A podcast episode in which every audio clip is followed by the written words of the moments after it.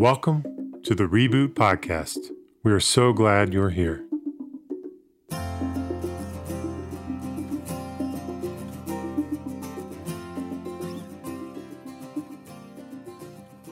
Job transitions, planned or not, are hard to navigate, period. Whether we decide to leave our job, make a career move, or we find ourselves without a job, the space between secure jobs is a mix of things. It's unprocessed fresh feelings, needs, anxieties, and wonderings about what are our next steps. That next steps part can feel like an overwhelming mountain. Where do we start? In this episode, I sat down with Keith McAllister, an executive recruiter based in New York and a good friend of Reboot. In the arc of his own career, he's arrived at his seat in recruiting out of a career in media and out of a love of people. After nearly a decade helping folks find their next career move, he's learned a thing or two about what it takes to be found, to be sought, and how to position yourself. How do you articulate who you are and what you do and what you've done? What do you need to know about working with recruiters? How are your interview skills? As if the mental stress of shifting jobs or needing to find a job wasn't enough, Keith helps us think about what's next in some clear ways that will help you in your job search and put yourself back out in the market. If you find yourself at a career crossroads, or facing that overwhelming mountain of how to find your next role, we hope there are some good nuggets in this conversation for you. Enjoy.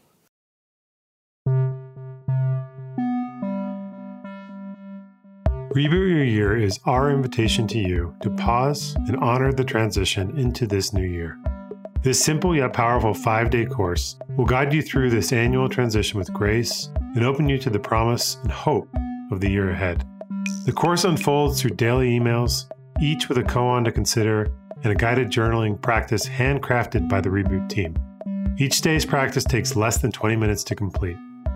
We hope you'll enjoy this course so much you'll make it part of your annual practice. We've heard from many of you that you have, and you'll share it with teammates and colleagues as well. Learn how to reboot your year at reboot.io slash reboot new year. Hello, Keith. Hey, Ali. Nice to talk. It's so nice to be here with you. I'm really glad that we decided to do this. I'd like to have you introduce yourself a little bit. Um, I'll just say this, and then you can fill in the gaps. I will say um, that you are a dear friend of Reboot, and whenever we get a client who's in a career transition um, and potentially looking for a new gig, we always think of you. Tell us, tell us just a little bit about who you are and, and what you do as a little brief introduction. Thank you for having me, and I'm uh, grateful and uh, uh, appreciate that introduction. And uh, as you know, some of my favorite people in the world uh, at Reboot, so pleasure to be with you. T- tell you about myself. So, um, let's see. So I've had kind of three phases in my career. Uh, you know, born and raised child of, of journalists in New York City, in Greenwich Village. So I had no choice in the matter, but I needed to be a journalist. And so I did the traditional kind of small town newspapers and freelancing Central America kind of stuff. And then I uh, got my first real job uh, at a, a, weekly newspaper chain outside of Boston. Uh, and then found my way to CNN. And I was at CNN for, you know, nearly 20 years, 86 to through 2003. And I started entry level, became a field producer and ended up being managing editor and running the national news operation, which in those days was the world's largest TV news organization. And uh, very, very proud of that. And then after that, I was a CEO of two venture backed technology companies that sold into the media business, uh, both of which were trying to reinvent aspects of the media business. Uh, not terribly successfully, I would add. Uh, I also worked for uh, one of my partners uh, uh, and ran Thomson Reuters uh, consumer media business for a number of years. And then in 2015, I became an executive recruiter uh, because I was looking for a phase of my career that combined a bunch of interests, both my interest in media and technology and and business, with what had become a, an interest around executive coaching. I'd had some fabulous executive coaches, including your own Jerry Colonna, who had been a board member of mine, investor of mine back in the day, and those executive coaching experiences have been super meaningful to me, and uh, I was just fascinated by all that. So I was looking to do something that was kind of a uh, uh, it was it was about that stuff. And I was having dinner one night with an old pal of mine who I had been a client at his search firm for ten years, and uh, you know, a long conversation over some really outstanding the world led to the idea of me joining him and becoming an executive recruiter. And seven years later, uh, it's been great. Wow. What were some of the moments that you encountered uh, in your work transitions? I, you know, I imagine there were a lot in there.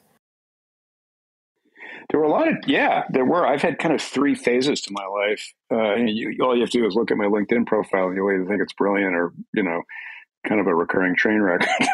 you view these things.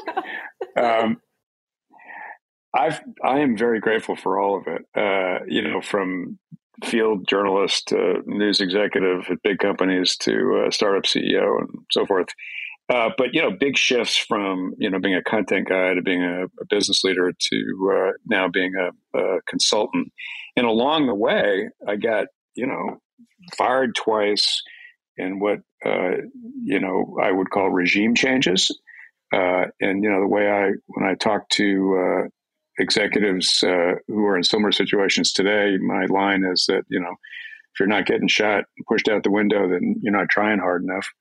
Um, so I had those experiences. I had great experiences of you know success and so forth. And anyway, it all it's led up to today where uh, you know, I feel pretty confident being able to talk to people about these moments that happen in our career, whether it's downside experiences or whether you just wake up one morning, as I did, you know, in my journalism career and realize actually what I'd rather be doing was running a business. Or when I woke up one day running businesses, realizing what I really wanted to do was be more of a coach. Uh, well, I guess I wanted to just kind of highlight that uh, you, of all people, know about what it feels like to be uh, in that in between space between between jobs or secure jobs, we shall say. Yeah, I, I mean, personally, I've had all versions of that, and and now that uh, you know, I've been at the top of the mountain. I've had the feeling of I'm, you know, losing the battle, uh, but I don't quite know what's going on. And I've had the full on thrown out the window experience.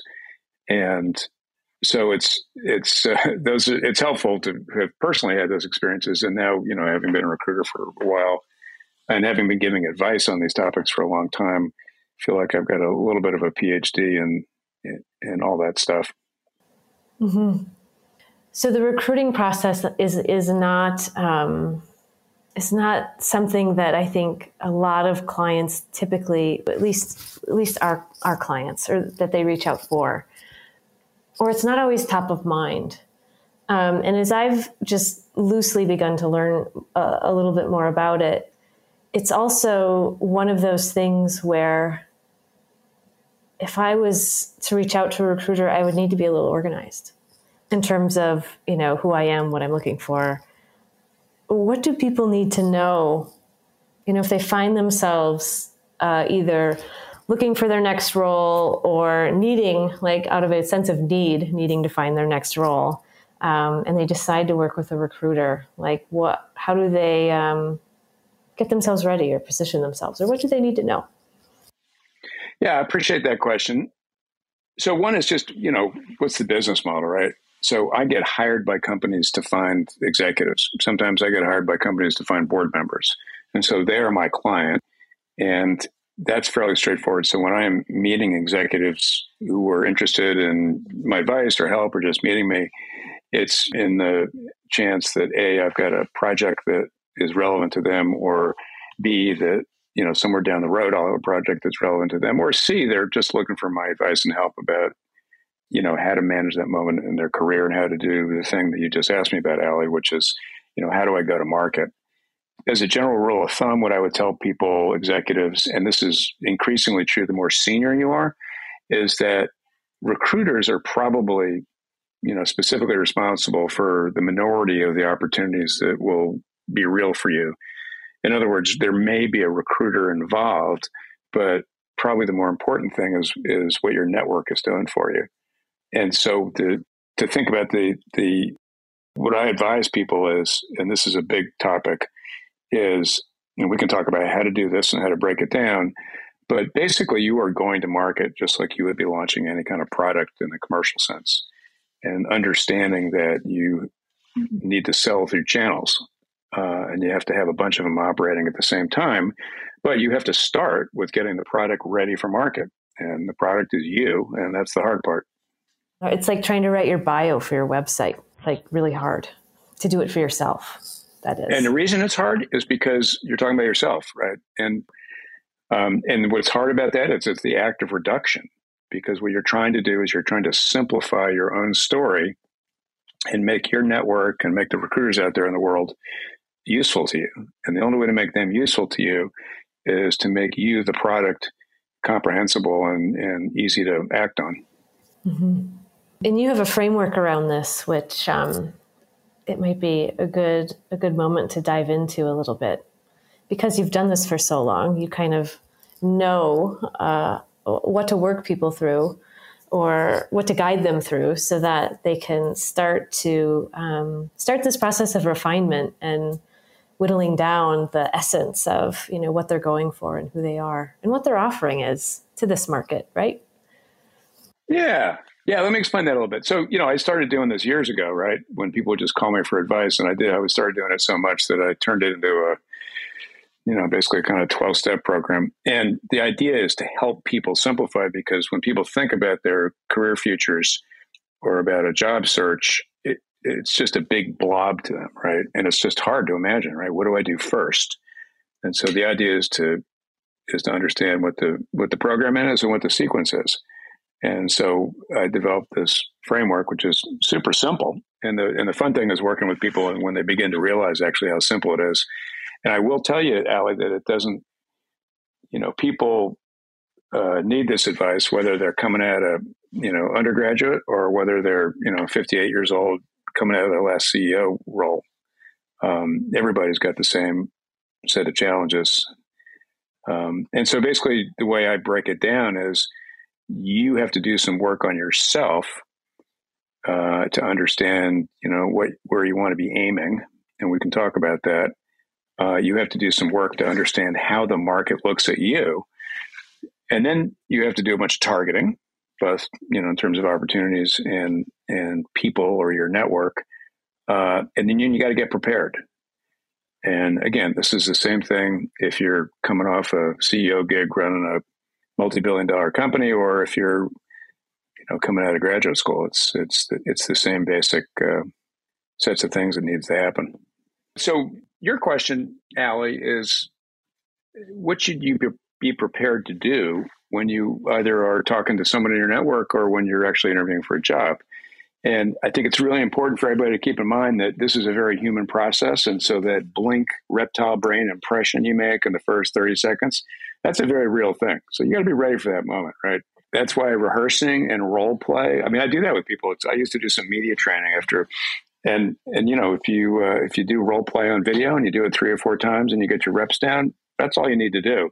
So the thing the thing to be prepared is you come in there, you sort of understand that it's a human thing, and what you're really trying to do, particularly with networking, is you're trying to help your network contact help you. People want to help you um, they wouldn't be having coffee with you. They wouldn't be having a Zoom with you. They wouldn't have answered your last 20 emails over the last five years if they didn't want to help you, right?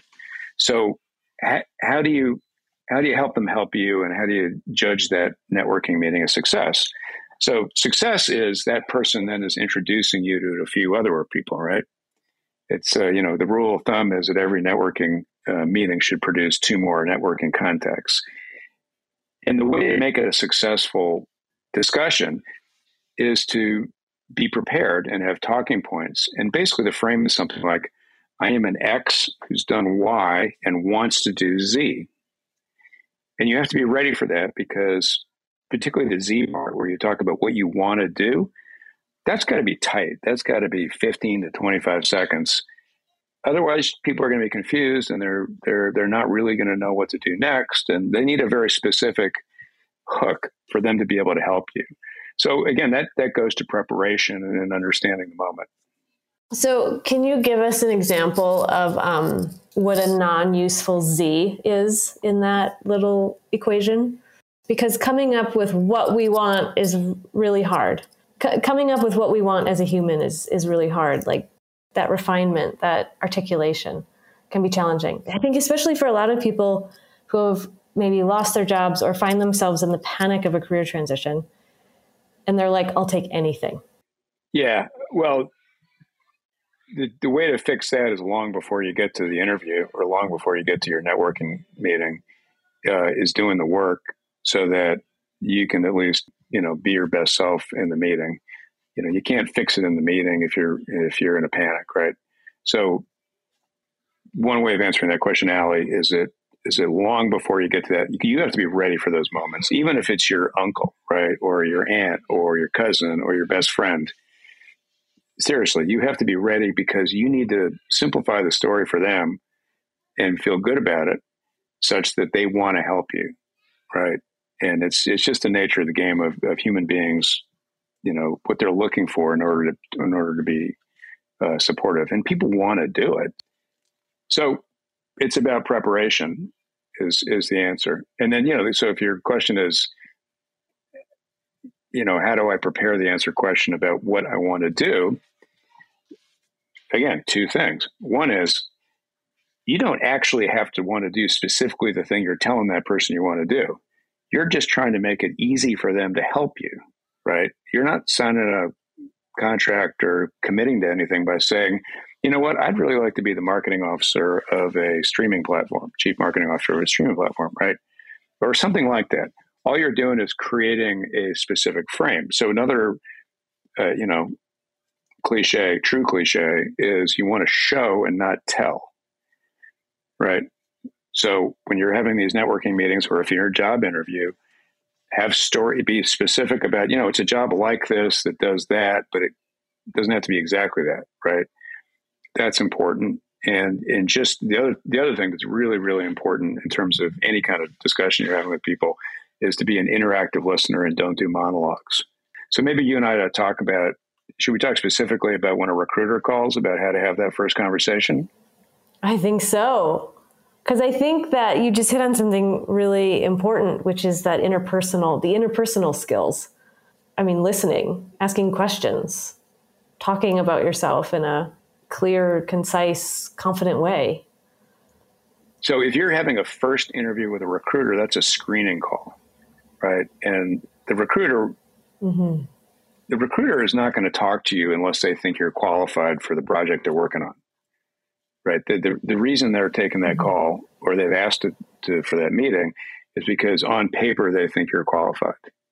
So just know that. And so what they're trying to do in that first call is find out whether you're a good fit, the right style of person, confident, that kind of stuff, because they don't know you, right? And so you're trying to again, you we've talked about this before. You try to you try to meet their reptile brain need to feel confident about you. So really important. It's a moment to show a lot of EQ, and it's a moment to be prepared, and a moment to show a lot of confidence, and uh, you know, be an interactive listener. Don't do monologues. Uh-huh. Um, you know, the recruiter has has taken the the call with you or has initiated the call with you because they think you're qualified on paper. So you don't need to do a monologue or do a lot of exposition about yourself. That recruiter is going to have specific things that, that they want to hear from you or learn about you. So, uh, you know, let the recruiter play at their own pace, but be ready for those moments when they ask you specific questions, such as, you know, what are you doing now? Why did you leave your last company? What are you looking to do in the future?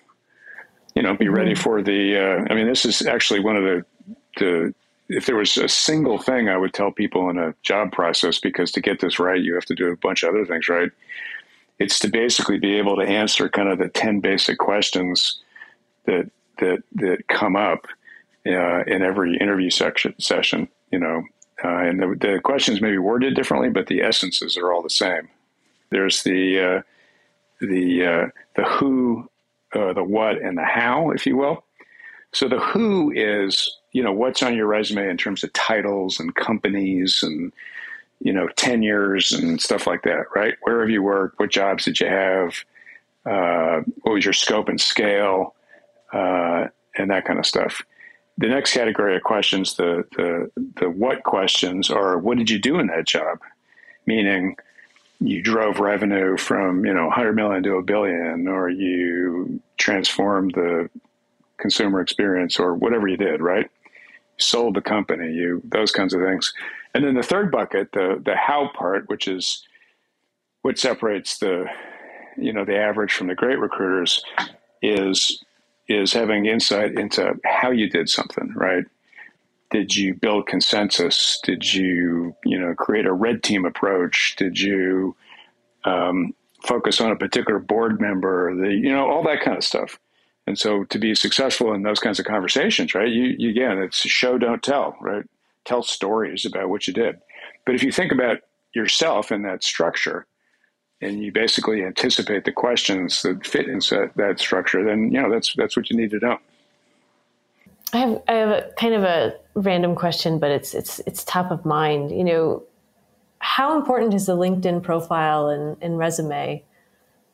And uh, especially when it comes, you know, to recruiters kind of finding you, but it also, you know, in the job search. And then also, like, would you recommend that people get help in in putting that together?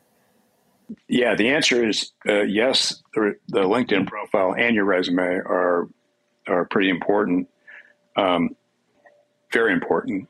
I work at pretty senior levels, and and what we're looking for is a simplicity of story meaning, um, you know, where were you over what period of time? What was your scope and scale? And what did you do in the job? Um, and your LinkedIn profile should probably have about, you know, 50 to 75% of as much detail as your resume does. And I'm talking about anybody from college graduate to kind of mid market private equity CEO type, right?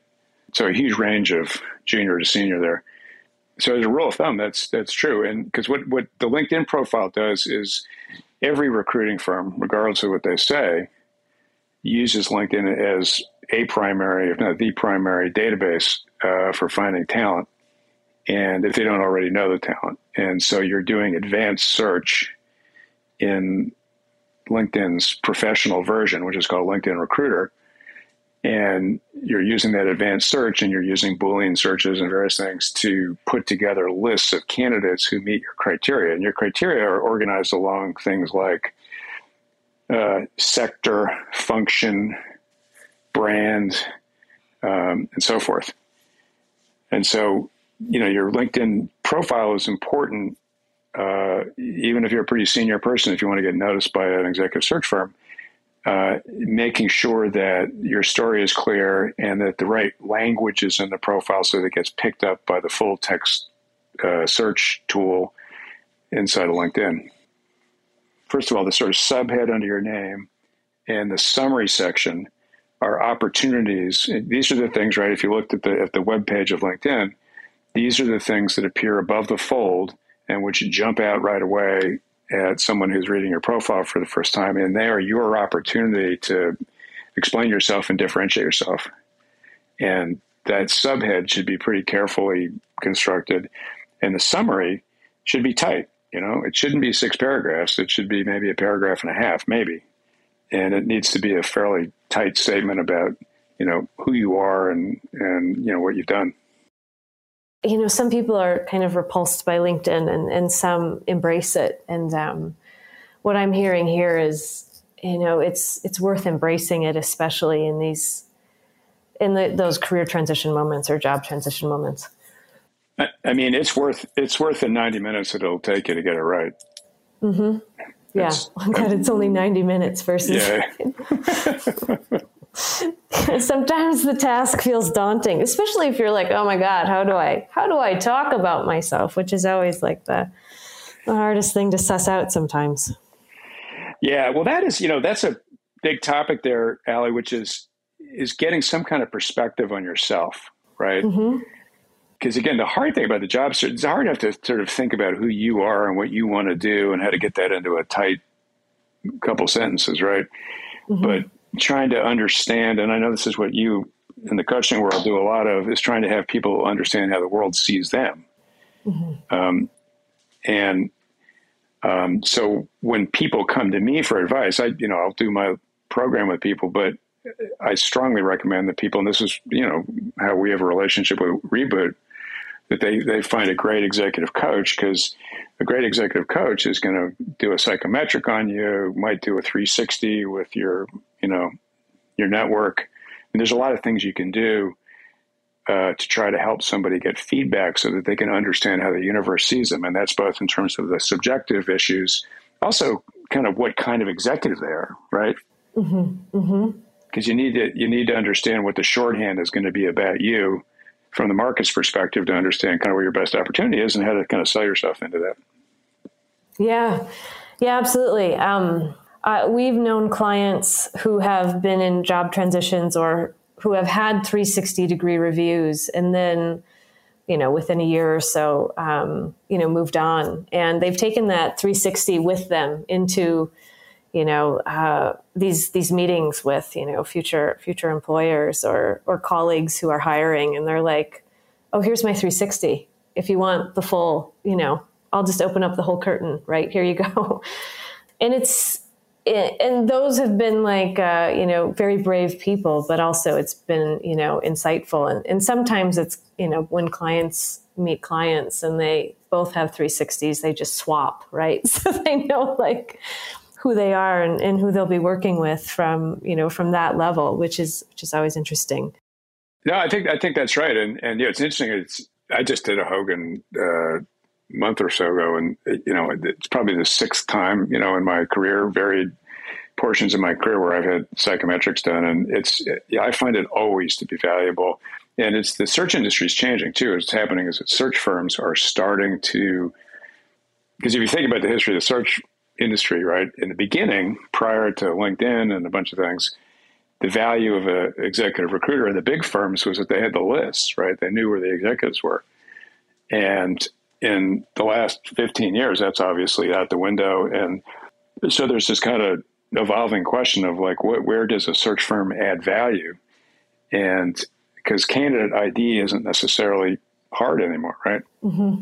And a lot of companies have got good internal TA and executive recruiting functions and stuff like that. So, you know, the executive search firm, particularly the better folks, are really thinking about what is the search product. And a lot of folks are baking into the search product assessment and integration and onboarding and, and all that stuff because a lot of us kind of do it informally and a lot of us do it referring candidates and clients to, to coaches and to, into firms like yours, Ali's, and so forth. But you know, it's it's, it's an interesting evolution because really, search is best done when uh, you know you're a full partner with your client and you're you're everyone's invested in not just hiring somebody, but that person being success a year out, two years, five years out, right? Yeah. Kind of on that note, you know, um, you know, in many ways, I guess it, that kind of makes you know your job as a bit of a guide or a Sherpa, you know, to ensure that not only is is the person like well prepared and the right person, but also is is this the best fit for the company and, and really being a, a, a good matchmaker there. A related issue is vetting, you know, mm-hmm. um, which is not probably all that well understood in the candidate world, and it's not even all that well understood in the hiring side either. If if recruiters are doing their job, um, particularly folks like me that work on the senior end, um, you're really making sure that that candidate uh, is going to be a good fit. And that, that, that doesn't mean just kind of, you know, sniffing out downside issues. Um, that means understanding how people operate and how they have operated. What else do we need to talk about, or what else should we touch on? Well, you know, I think the thing I was talking about before that I, I hope I got across right was that when people whether they're in a job and they're thinking about their future or whether they're out of a job and transition and trying to work on their next thing most people who don't have this down yet they look at they look at this whole thing and they're and they just don't know where to start right? Yeah. And my advice so I do this is this is specifically what I do coaching around is you know people will call me and ask me what to do. It's really a go to market process, and I think people just have to have to remember that, take some pressure off themselves, and think about it as you know you are the product. You got to figure mm-hmm. out how that product compares to other products. You got to figure out how to talk about it, right?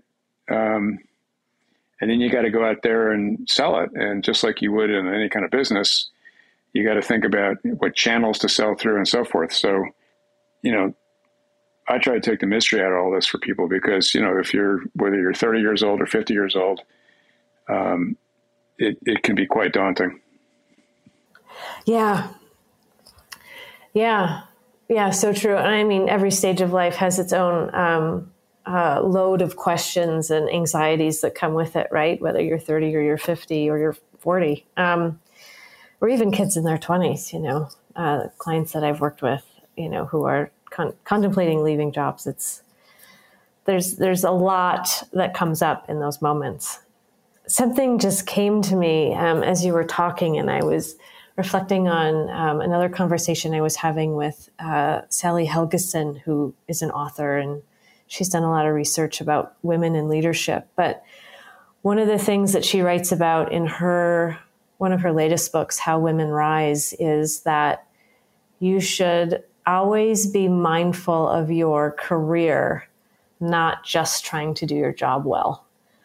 And uh, of course, she says it better than I just kind of summarized there. But, um, you know, kind of in thinking about a lot of the things that you've been talking about here, I'm, I'm curious about like when do we start building networks right? And when do we start paying attention to our linkedin page? And you know i'm, I'm thinking of all these clients who uh, suddenly find themselves like oh crap it's i've been at this job for 10 years and and now i need to do this. Like i'm i'm now embarking on the job search again. But weighing in kind of sally's wisdom it's getting me thinking like man but we're building our networks you know kind of like i imagine like you know your three stage or three phase you know you know career arc you know? It's through the whole thing. Um, but i mean i don't know. What are your thoughts on that? Well my hope for people is that they see network building as an opportunity and, and a gift. And mm-hmm. um, not everybody feels this way. I mean there's there's some people who just don't aren't interested don't have a taste for it and you know they're not particularly people people if you will um, mm-hmm. But you know, if if you want to be a leader and if you want to run something and if you want to, you know, have a long run doing stuff and have some little bit of control as you move forward, although no one really has any control, right? Right. You know, the, your network is the most powerful thing you have, mm-hmm. and you know it keeps you honest, it keeps you informed. Um, keeps you humble. It keeps you, you know, it's it's it's really really important, and it's a gift. And and you know, as a practical matter, there is no better way to tend your career than by collecting people as as you go along. What's the what's the thing that uh, your clients say to you that most vexes them about job transitions? Well, there's always the decision to leave, right? Um, this isn't working my body is stressed out. I need to listen to my body. I can't make this work any other way. And then they decide to, to leave. Um, and they don't always know what's next. I don't know that this is vexing, but it's it's most common. Mm-hmm. And then mm-hmm. they decide to take they take decide to take time to be like it's like they they need time to like catch up with themselves somehow. Like they've been you know heads down on work for for so many years you know that they finally hit the pause button in a big way to just really rest and gather themselves from all times and places right? And and to see like what's here for me right now and what do i want? And where do i want to go? And who do i want to work with? And and then how do I want to start that process? So it's interesting. I, I mean, I, I, enjoy working with clients who are faced with the decision like, should I stay? Should I go? How do I make this work? This is challenging. Um, but it's it's tricky too because as soon as they're they lose their job, they kind of lose uh, funding for the coaching. So then it's kind of like, you know, uh, you know, just kind of let go of the lifeline a little bit sometimes. Yeah, I get I get the uh, I get the parallel question where people come to me and they say, um, you know, am I better off having a job during my job search, or would I be better, you know, going clean sheet and spending all my time on it? And my answer to folks is that's actually not the right question. You know, I mean, the, the question is actually, what can you do? What are your options, right? Can you afford it? So I tell people, doesn't worry about it. You know, either way, you're going to be fine. You just have to be deliberate and kind of get to work. Yeah, it's um, it's definitely a big moment in people's lives. I think. Oh, it's gigantic. I think one thing that recruiters can do a much better job of doing is understanding the stress levels that their candidates are operating under. I mean, we're kind of a we're you know we're actually fairly attuned to our client stress level because client management is you know part of almost your commercial activity, right? You're uh, mm-hmm. you're always trying to be t- close to your client and help solve their problems and so forth. But uh, I think we often take for granted the emotional states of our uh, candidates, and I think um, recruiters can do it, and that's true at every level. I mean, I'm talking about you know public company CEOs, and I'm talking about VP of marketing at startups, right?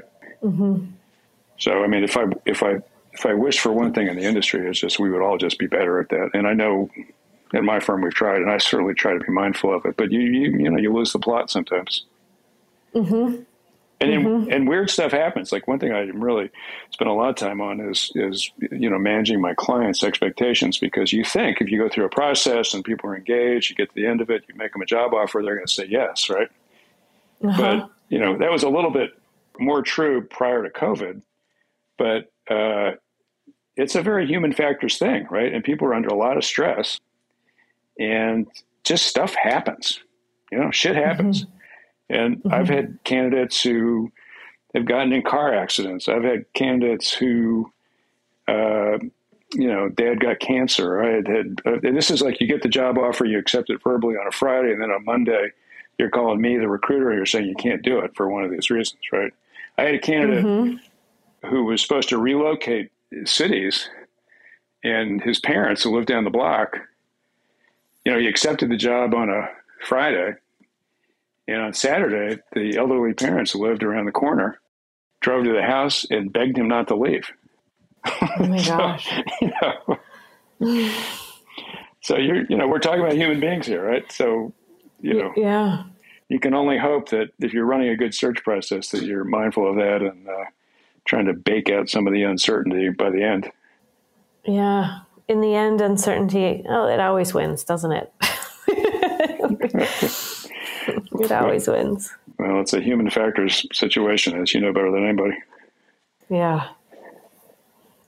Well, I just want to thank you for all of this. Um, it's been it's been really awesome to kind of get uh, a lens into uh, what happens from your seat uh, on the other side of the the job search process or the recruiting process, and uh, I I I really hope that um, a lot of the insights here are are useful for folks, whether they decide to use a recruiter or not. I just know that you know, at no matter what level you are, when you need to look for a job, like it, it, it can feel daunting. So that's one of the reasons why I wanted to to bring you on and, and, and have a conversation, not only to share your loveliness with everybody, but you have some really wonderful insights, you know, uh, on this topic and uh, just kind of from the the depth of your career. So thank you. Well, I'm I'm very grateful that you asked, and I I really enjoyed the conversation, and um, hopefully uh, it's helpful for some people.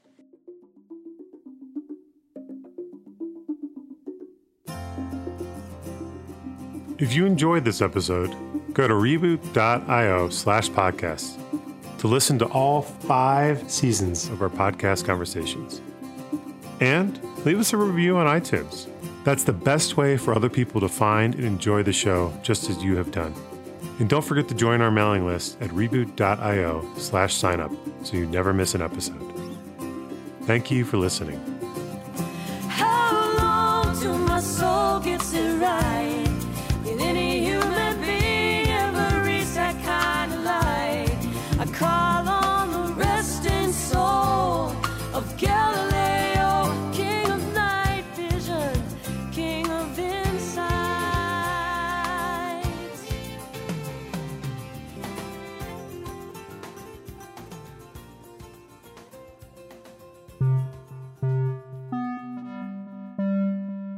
Reboot, we believe that work doesn't have to destroy us. Work can be the way that we achieve our fullest selves, and in doing so, become more effective leaders, colleagues, and human beings. If you're looking for support in unlocking the best way for you to lead and build your company, Reboot Coaching may be the right fit for you. Whether you've stepped into a new leadership role, your company is rapidly scaling, you need help managing your board, or are looking for support as you transition into the next stage of your life, Reboot Coaching is here to help. We know that holding a leadership seat can be isolating and lonely, but you don't have to go it alone. To learn more about Reboot Coaching, head to reboot.io slash coaching.